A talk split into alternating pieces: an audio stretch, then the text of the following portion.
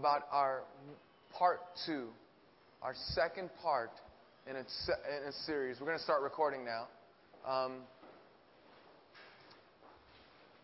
and here's my question for you today What does it take for you to quit? What does it take for the person sitting in your seat to quit?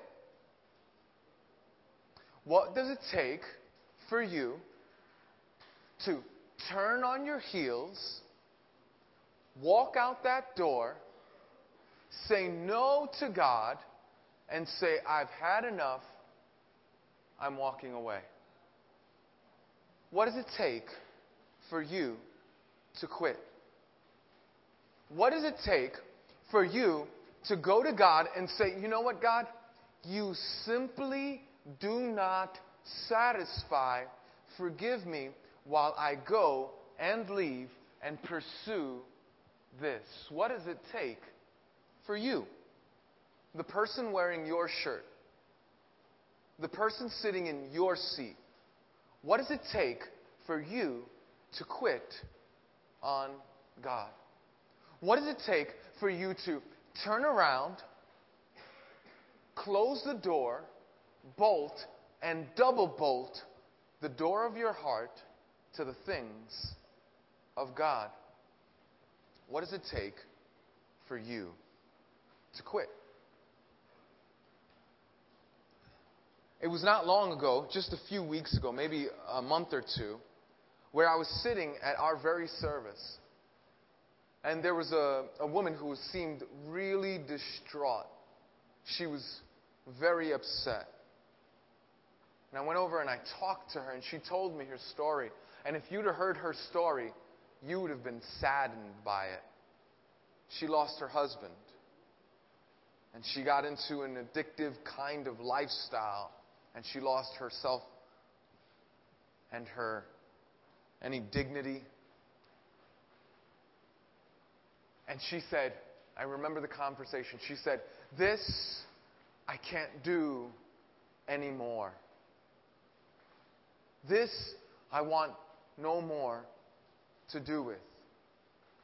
And I tried to engage her for the last time because I felt like this would be the very last time that I would see her. And I would say, Well, can we talk? Can we walk through this? I understand emotions are great and and, and, and sorrows grow deep. But can we talk? She, when we talked for a little bit, she said, I'm, I'm not coming back again. What does it take for you to quit? Some of you don't have to worry too much about that question. You've answered it before. There was a time in your life where you walked with God in a thorough, enriching, powerful way, and you this might be your first day back. You had gone off on your own way, done your own thing, invited your own opinions and way of doing life, and you just kind of went on and you did you, and now you're back after sort of the, the dust is somewhat cleared. But really, what does it take for you to quit. Most people never think of a question like that until they actually leave the faith. They don't ever say, I'm quitting you, God. They don't ever write a Dear John letter. They don't ever say, God, um, I'm breaking up with you. I love you, but I'm not in love with you. They never do that with God. What they do is they simply let it fade to death. They simply stop caring. And they say things like, no, no, just, you don't understand. Um, I don't need to come before a congregation or connect with God in a corporate way. I don't need that. I could do church in my, anybody know? House. Maybe one of you have said that before. I can do it in my house. And what they really mean is that they can listen to a talk in their house because they think that relationship with God is punching in somewhere, listening to a talk, and then going, God, I'm in. But that works for a little while, and then even that starts to fade. And then months and even years can go by without a serious thought to God. I'm not talking about, well, God, you know, I'm taking the test again. Don't let the disease, you know, manifest itself in this particular way.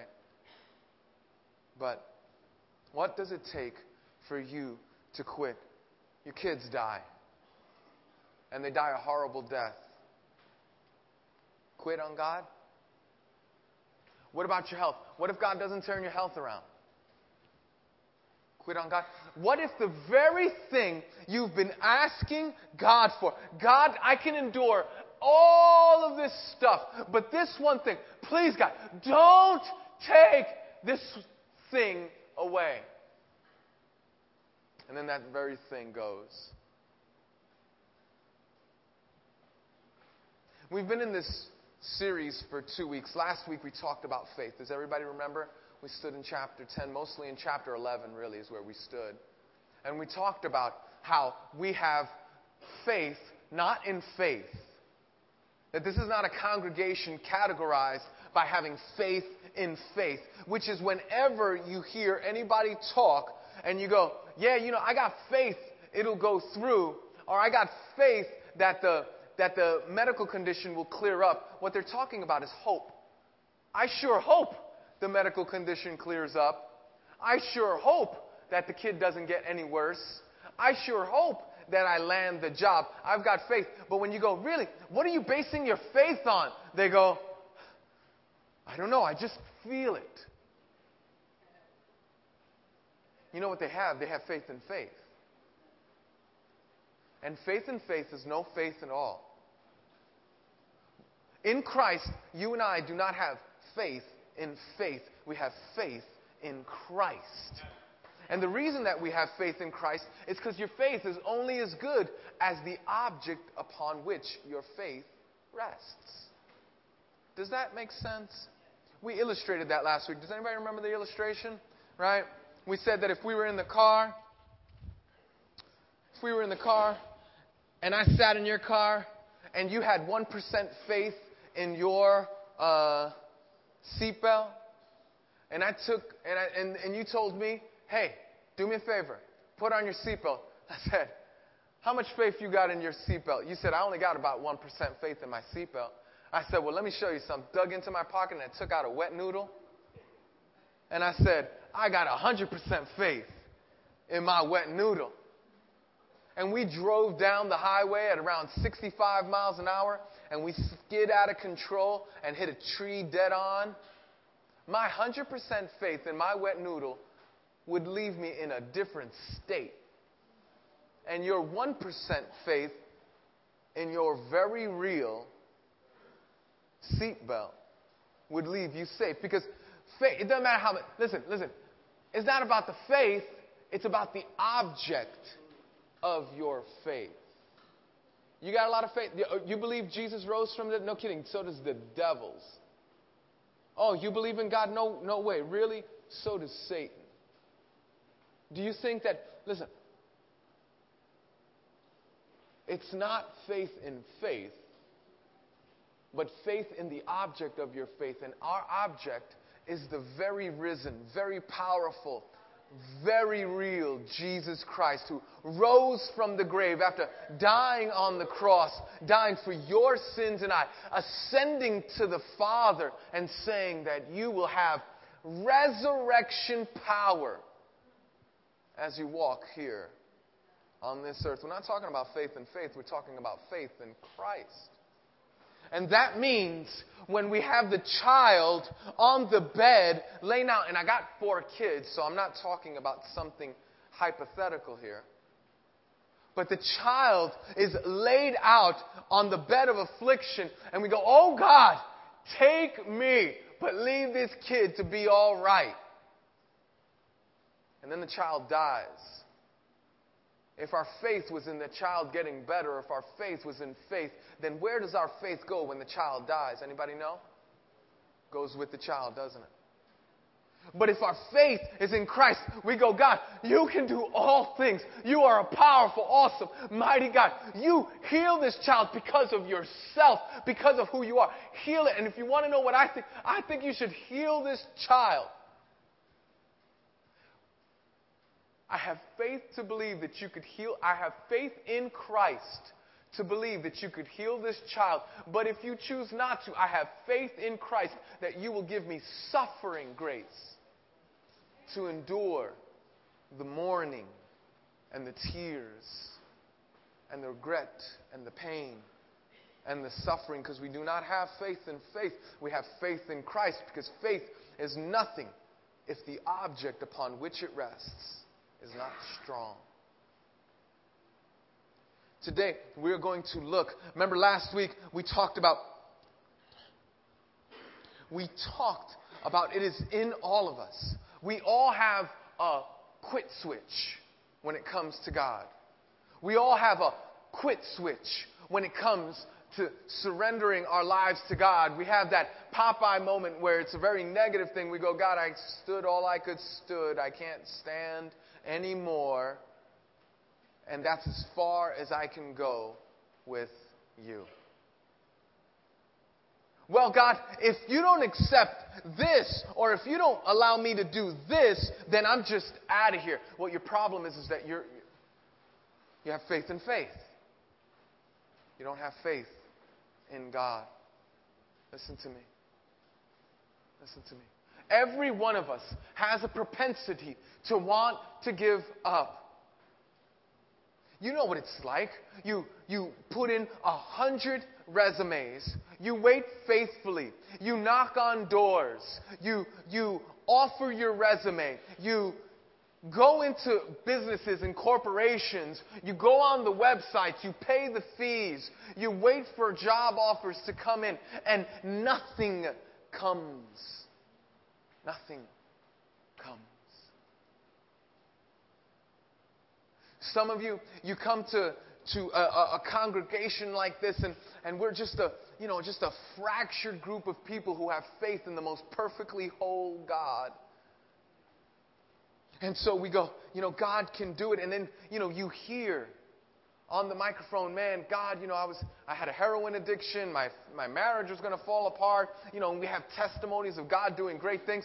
You know, we had testimony of a guy being like in over a $100,000 of debt and extinguishing that debt in just a few years because God gave him great grace to do that. We have great testimonies. And you come into this place and you go, well, now, ah, God, just do it in my marriage. Just do it in my marriage. And the marriage is not getting better, it's getting worse. The marriage is not getting whole, it's getting hurt. The marriage is not getting put together, it's being fragmented. And, and your quit switch, the light starts to flick on your quit switch. You know, you go to the medical doctor and you go, and you say, Doctor, I believe that great things, you know, have happened. I think that God has healed me. And, and, and the doctor comes back, and he doesn't come back with better news, he comes back with worse news. And you go, quit switch starts to flicker. Listen to me. Listen to me. God knows. God knows that each and every one of you have a propensity to want to run out on the only one who could make sense of it all. God knows that there's a propensity in us to seek for pleasure that can only be found in Christ and yet seek for it in other things. God knows that there's only security in Christ, and yet there's this propensity in, in all of us to find security in somewhere or someone else. Last week, we took, not last week, last week, none of you showed up. I showed up, but you did not show up. Actually, that's not true. About, we had a blast last week. About 20 of us uh, showed up, and uh, it was wonderful. We, yeah, it was absolutely. We, it was like awesome. It was like, yeah, uh, uh, keep your applause. Yes, Jesus, last week we came together. Jesus was lifted high. We prayed for one another, and God was glorified. Yeah, yeah, yeah, yeah. All right. Well, you're trying, so I. This week, this week, we're going to give you three exercises to grow your faith. Three exercises to grow your faith. Because if you're going to grow your faith, and God is. Now, let me ask you something. And this is, you know, everybody knows, right? Okay. Who grows your faith? Anybody know? Jesus. Yeah. Okay. The, the right answer to every question I ever ask is Jesus, so you know. Okay? This is the easiest test in the world, all right? Okay. Who grows your faith? Who gives you a desire to grow your faith? Who gives you the ability to grow your faith? Who gives you the circumstances in which your faith can flourish? Jesus does it, doesn't he? And so we're going to show you some of the ways that Jesus will grow your faith. So this ain't you growing your faith. This is Jesus growing your faith in you. And aren't you glad? Because if it was up to you, and if it was up to me, there would not be much hope, would there? I have enough trouble saying no to dessert. There's no way that I could say no to these other things in life if Jesus didn't come up. Now, also, when I give you these, um, we're going to give you these, these exercises that you're going to practice. I'm going to read the scripture to you. And then we're going to give you these exercises. I want you to start applying them immediately. Let me tell you a story, true story. I hardly ever go to the beach, don't like the beach, got a million reasons for not liking the beach, so and and then ask me where I live, right? Across the street from the beach, right? Yeah. And so I don't like the beach and and so but that's me. And so I went to the beach with my kids because they really like the beach, and I really like my kids, so I go to the beach for my kids, right? And my wife because she likes it too, so I love her, so I go. So we went to the beach, and I saw, I saw a guy at the beach. Have you ever seen these guys who you knew at one time was skinny, but just like, you know, had one too many and saw one too many football games and had one too many chicken wings. And so, you know, he was kind of like, you know, flat like this. And they said, woo, hello there. And then kind of like, you know, real skinny legs. Have you ever seen that guy? Yeah, right. Right. and don't look at that. If you're sitting next to that dude, don't look at him now, right? And like, um, and so, and so what happened was, and so what happened was, this was an extra, you know, an extra strength guy like that, right? He was really big, right? And so he was only a few feet next to me. He sat down. I was, I was laying or sitting on the sand, and um, and I looked over. And did you know what he was doing? Did you know what he was doing? Sit-ups. Sit-ups. Now here's the thing. Rule of life, right? By the time you get to the beach, it's too late for sit ups. Can we just agree on that? Can we agree that the time to do your jumping jacks or like your P90X, all right? Like, you know, guys, right? You go to the bathroom, you do your push ups, a little late, a little late, right? You know, right? You go to the beach. This is what guys do. Let me tell you the secret. Why does it take so guys so long to just change into shorts? Because they're trying to do push ups in the bathroom. I'm giving away. You guys are not laughing. I wonder why. And so, and so, but that's what the guys do, right? So everybody, does, I do it too. It's cool. We got to look our best, right? But I want you to know it's too late to do push ups when you're at the beach. If you want to have significant gains, if you want to look your very best, if you want to present your very best. It's just too late. Can we all agree on that? Like, we don't have to discuss that too much. I don't even have to explain that, do I? We just all agree. Et. You know, okay, it's a great start. Work on next year. But this year, don't bother, right? You know, have another Twinkie, relax, enjoy the sun, right?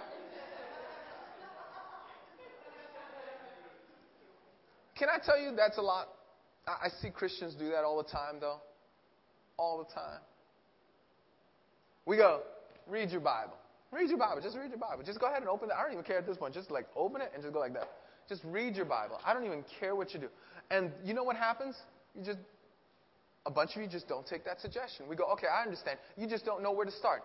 I got three plans. How many plans do we have, have we given away We got a 90 day plan, we got a 100 day plan, we got a 40 day plan, we got a year long plan, we got a New Testament plan, we got an Old Testament plan, we got a whole Bible plan. Like, if you want to read the Bible, we can help you read the Bible. We put it we, um, uh, in the new series that starts in January. We're going to go, the entire church is going to go through the Bible in a year. We're going to do it together. It's going to be amazing. It's going to be awesome. But then you just can't get people to read. And I'm not talking about, you know, it's because some of you have actually started to read your Bible, and I'm just so excited about that. But there's a group of you who just won't read your Bible. And you know what happens, right? You go to the beach. Tragedy strikes. Difficulty hits. Stress comes in. And now you are all up in your Bible, right? You like, oh, Lamentations. And you're like, you know, and you're like all reading your Bible. And I'm just saying, I'm saying, not a bad idea. Not a bad idea. I'm saying, don't hear me say don't read your Bible when you go through tough times. Don't hear me say that. I'm just saying, why don't you just go ahead and start now? Because the beach is coming. So you know, every one of us, every one of us are going to have to show what we're made of. Every one of us. So won't it make sense to prepare yourself? So now, with that in mind, we are going to give you three from this very passage, Hebrews chapter 12, verses 1 through 3. Now, I'm going to read it to you, but we're trying an experiment. Everybody say here, experiment. experiment. Now, an experiment is something that you try to see. What we want to do is we want to raise up more preachers. Isn't that a good idea? Right? Wouldn't it be cool, right, if we had just an army of guys who could just preach anywhere in this city, start churches closer to your house so you could invite your neighbors, they could come closer and all that other stuff? Wouldn't that be a good idea for you, right? Like, wouldn't that work out? Well, we got to raise them up, and we can't raise them up if we don't let them talk, right? So now we're going to have Claudio explain the three points. Aren't you excited about that? Yeah, Very excited about it. Very excited. Now, what you're going to do is you're going to give him his attention, then I'm going to come back and I'm going to wrap it up and we're going to have communion together. But I want you to give him attention. Now, with that, I want you to stand with me. We're going to read the Bible together because it's precious, it's holy, and it's God's Word. Now, in your bulletin, you didn't bring your Bible, we love you. Open up your bulletin. It's, the scripture is in your bulletin. We're going to read verses 1 through 3. Claudio's going to come on up, and um, I'm going to read for you. Now, let's read this together. We're reading from the NIV. If you don't have the NIV, just open up your bulletin and go from there. On a count of three. One, two, three. Therefore, since we are surrounded by such a great cloud of witnesses, let us throw off everything that hinders and the sin that so easily entangles, and let us run with perseverance the race marked out for us let us fix our eyes on Jesus, the author and perfecter of our faith, who for the joy set before him endured the cross, scorning its shame, and sat down at the right hand of the throne of God. Consider him who endured such opposition from sinful men, so that you will not grow weary and lose heart. Praise God Amen. for His word. Amen. Amen. God is good. Amen. All the time. All of a sudden, it feels like the air conditioner went out. It's really hot up here. I always wonder what this would feel like. Did, has it ever come to, to you when you read God's word and you read a particular passage and it says, Oh my goodness, I can't believe God put this there specifically right there for me? It's like Dear Claudio, love Jesus. Like he put that right there. As I was preparing for this talk, I, I got the same sense. It wasn't the book of Hebrews, it was the book of NBT. Right? Now, we're not persecuted like the Hebrews, thanks to guys like this fellow, 21 years, who serve our country. We have a certain freedom here that enables us to preach the gospel, right? We're not beheaded, we're not thrown in jail, right? But there is a, a similar, a parallel, if you will, of a uh, persecution, right? Some of our friends, you know, don't want to hang out with the holy rollers and the Jesus freaks anymore, right? And here at NBT, we had a specific um, thing or things happen to us that may want us to flick that switch, right? We had a beautiful uh, mega building burned down, right? Some people ran into the fire, some people ran away from the fire, right? We see ministries flourish and ministries come back down. We see tithing go up and we see tithing go down. Even at the leadership table, we see leaders rise and leaders walk away. Right? You've been coming to this church for a while, and I'm really happy to say, you know, I was going to use the empty seats, but there's only a few of them. So I, I want to applaud you for showing up today, not quitting on, on Jesus today, right? Because Jesus didn't quit on you, right? So I applaud you for showing up here today, and we're going to pray for those empty seats, right? Uh, for God to remove whatever obstacles uh, that are in their lives, or if they had a real emergency where they couldn't show up today, right, that we could show up for them, right? So I want to get to the three points real quick. The first thing that the author here tells us, right, is let us throw off everything that hinders and the sin, the sin that so easily entangles. I have this house up in Yonkers, right? And every now and again, I got to go down to the boiler room, right? And I walk in, and the first thing I do, I walk in, and I get this spider web all over me. I'm, I'm, entangled. It's, it's in my eyebrows, it's in my hair, it's in my ear. I'm like, I'm like, ugh, ugh, I'm trying to take it off. By the time I get it all off, I forgot why I walked into the boiler room for. That's what sin does. Sin entangles you, it deflects you, derails you, it takes you away from the purpose and the, and the plan that God has for you. It takes you away from where God wants you to go. Right? You men might identify with some of these sins. And every sin that I give you, trust me, I've been there. I, I've been taught this a long time ago that you can't preach this if God doesn't teach it to you first. So I'm not a hypocrite standing up here pointing down at you. God did this work in me. I am the chief sin of all of you here today. Trust me on that, okay?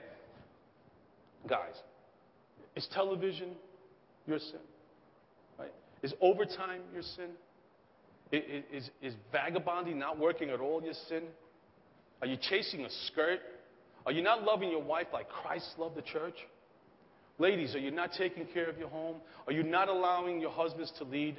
Are you looking at a man's muscles instead of his character? Church, are you not praying for one another? Are you not serving one another? On that sermon map that we have, right? I want you to write this Stop the sin. Stop the sin. Now, here's a cool point. How can we stop the sin if we don't identify it, right? So, right under it, cover it, put one hand covering so nobody sees. But I want you to really take the moment to write your sin. The one that's keeping you and preventing you and, and getting you this close, this close to quitting. I know about quitting too. That's not today's sermon, though. Ask yourselves is it him? Is it her? Do you have an unforgiving heart? Is pride a problem? I know a little bit about that. Is pride keeping you from coming back, from serving, from joining a ministry? I want to be the leader. Well, how about if you start serving first and work your way up? You know? I want to preach. Everyone's like, yeah, you'll preach. Ten years later, I'm here. All right? Praise God. Praise God. There's a certain thing that God wants for you to remove. The enemy wants to instill it, and God wants to remove it. Right? And that is my sin. That is your sin. I can't identify your sin. I don't, I'm, I'm not in you. I, I don't indwell in you like the Holy Spirit. But take the time to write it. The second thing the author here says, and I keep saying the author. Anybody know why I keep saying the author? Because we don't know who wrote the book of Hebrews. It's real simple. Okay. The second part says, and let us run with perseverance the race marked out for us. Like I said before, God had to teach me this lesson first. I hang out primarily with three mighty men of God, right? And I think you all would agree. Pastor Gus, Pastor Edwin, Pastor Raymond, right? I've been with them for a long time, over a year. And Edwin and Raymond, 15 years.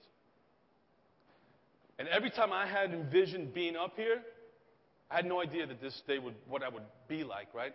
But I would be like, oh, I'm going to preach the gospel, I'm going to spit on the front row. Ah, yeah, Jesus. You know, who's that?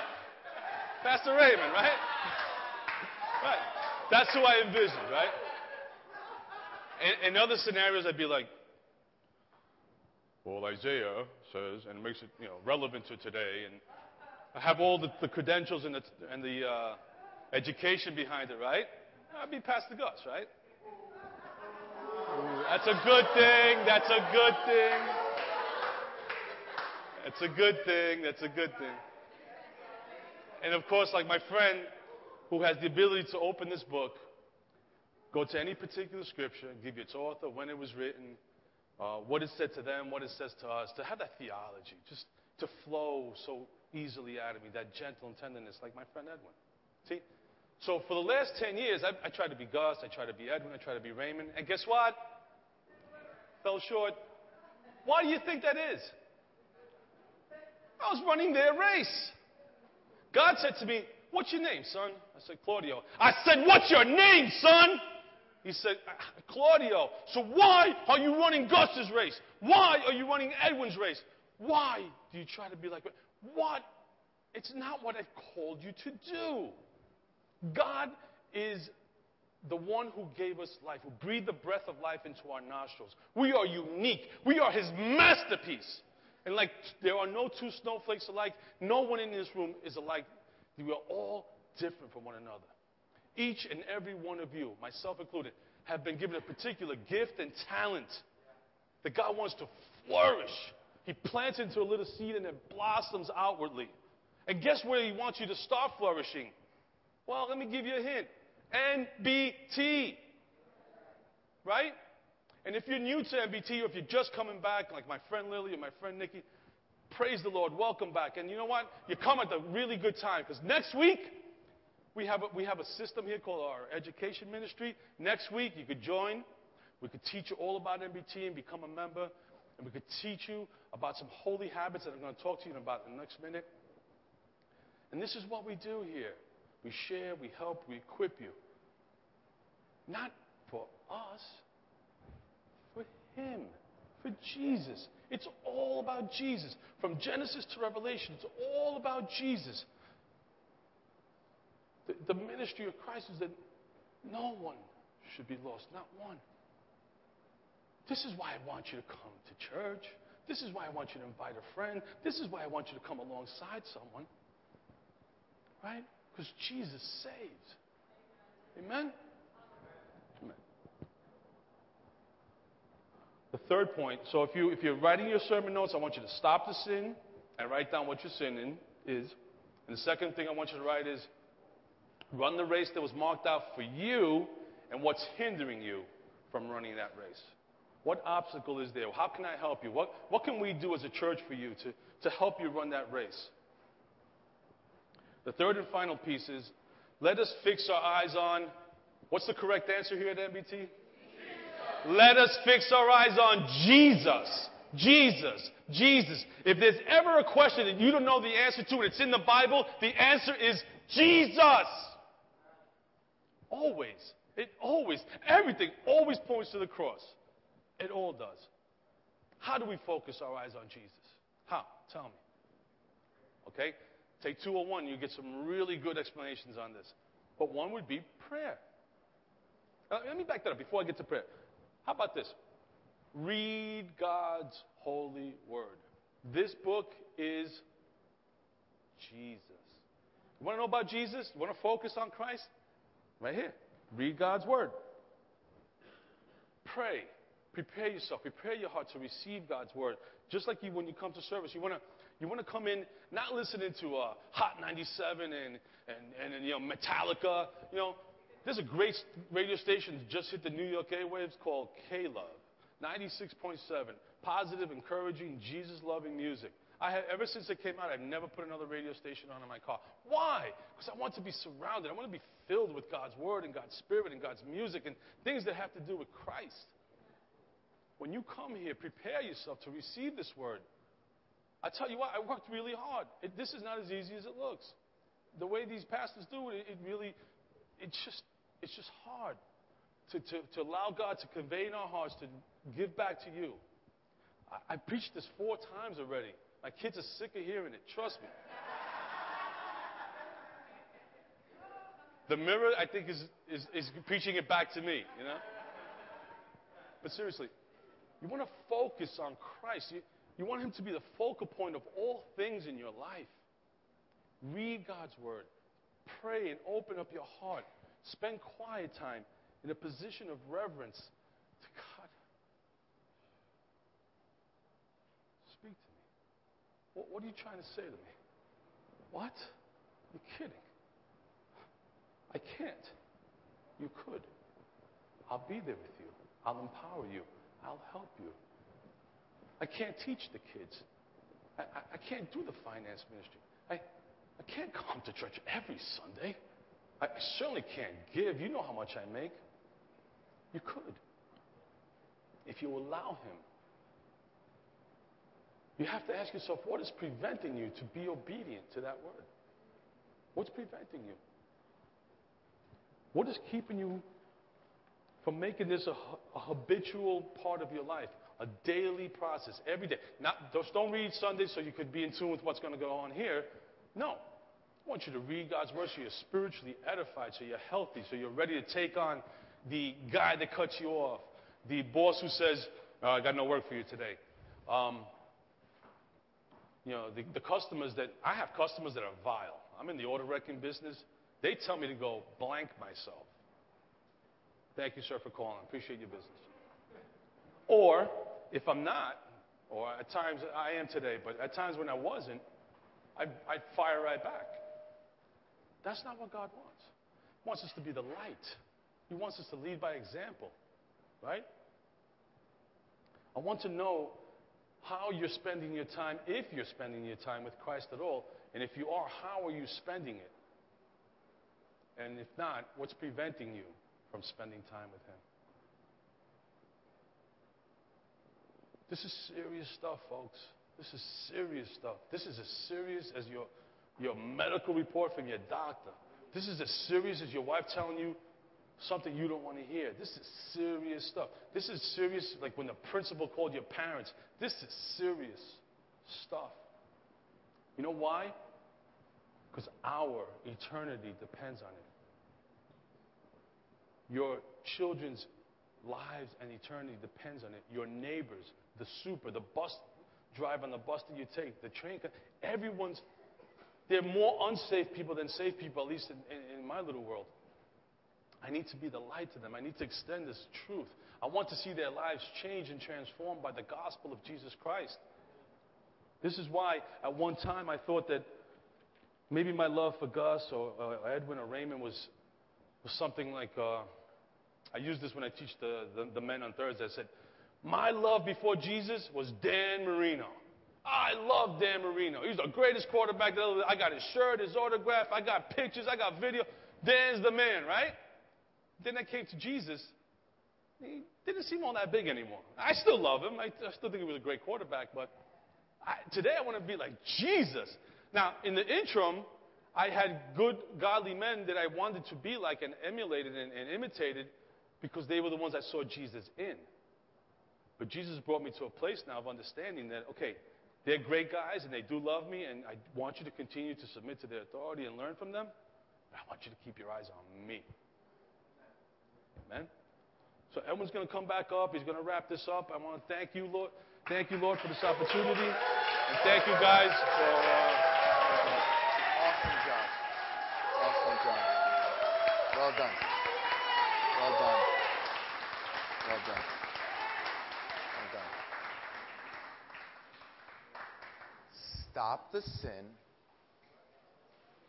Clarify your call. Did you get it? Stop the sin. Clarify your call.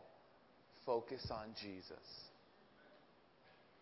Those are three exercises that you could do. Anyone here could start today. You could, right now, stop the sin. Whatever it is, you could, you could tell on yourself. You could, you could, and clarify your call. What is it that God wants me to do? The unique contribution that I bring. Oh, but I don't have anything special about me. Stop believing that lie. God wouldn't have made you if you weren't uniquely special to do the work that He wanted you to do. You're unique that way. So clarify your call from Christ. And lastly, what was it? Anybody know what the third one was? Focus on Jesus. Because when my focus is on Jesus, my wife, my relationship with my wife goes up and down. My relationship with my kids go up and down. Everybody got now watch this. What would happen? What would happen if you just took one of those suggestions? What would happen if you stopped sinning in that area that makes you feel miserable? You know what that's like, right?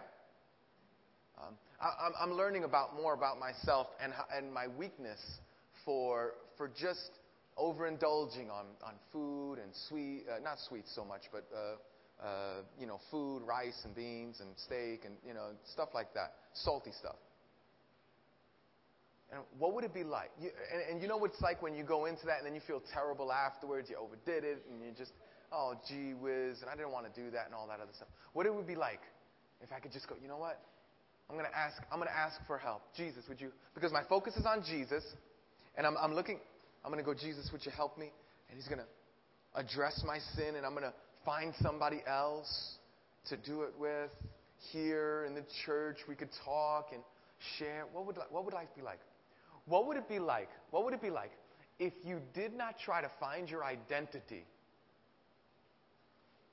in that thing that you do to try to find, whether it's a click away or a romance away, whether it's a, an, uh, a job uh, uh, improvement or finances, what would it be like? Life would be radically different.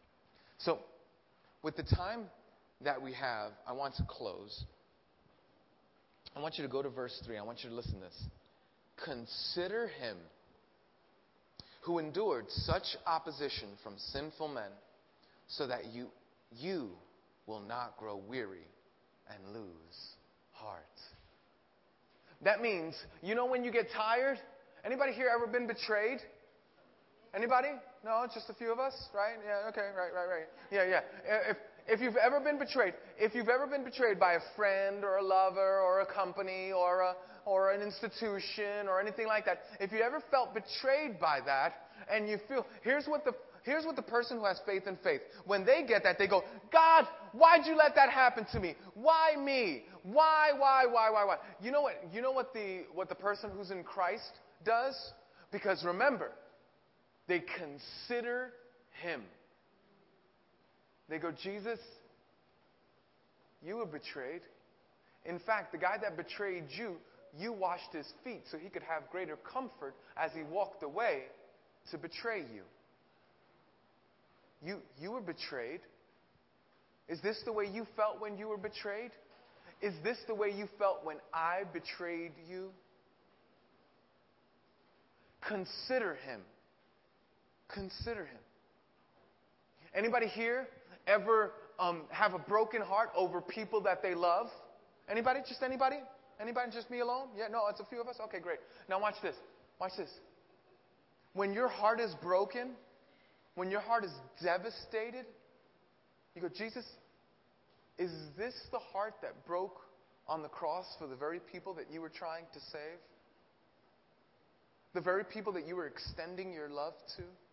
Is this how you feel? Because we're to what? Consider him Anybody here? Anybody here ever have, ever try to bless someone and they misunderstand you and then hurt you in response? Anybody? Anybody? Yeah? Just one or two of us. You got kids, right? You try to bless them and then they break your heart. Jesus, is this what you felt? trying to bless your disciples and then watching one by one run away? See, when you have, when Christ is, and you've stopped the sin, and you've clarified your call. This is who I am. This is what I do. This is who God made me to be. This is how I will. I am a wife or a mother. Or I'm a, a I'm a husband and a provider. I am a I'm a pastor and a teacher. I'm a, whatever it is, whatever God has given me. You know, I have an analytical mind, or whatever it is. And when you and when you've clarified that call, and when you focus on Jesus, When you go through the things of life, you consider Him and you recognize, oh, wait, there's not a thing that I could go to through that Christ hasn't gone through first. You go through strong temptation you can't think you could overcome. Jesus, is this how you felt in the desert? You find yourself broke and homeless. You go, Jesus, is this how you felt sleeping on the, uh, in the outdoors in Galilee? You find yourself misunderstood and slandered. Jesus, is this how you see? We consider him. We don't woe is me. We don't ponder on me. We consider him. Your life, listen to me. Listen to me. When the beach comes on your life, you will go fit as a fiddle, ready to present yourself in such a way.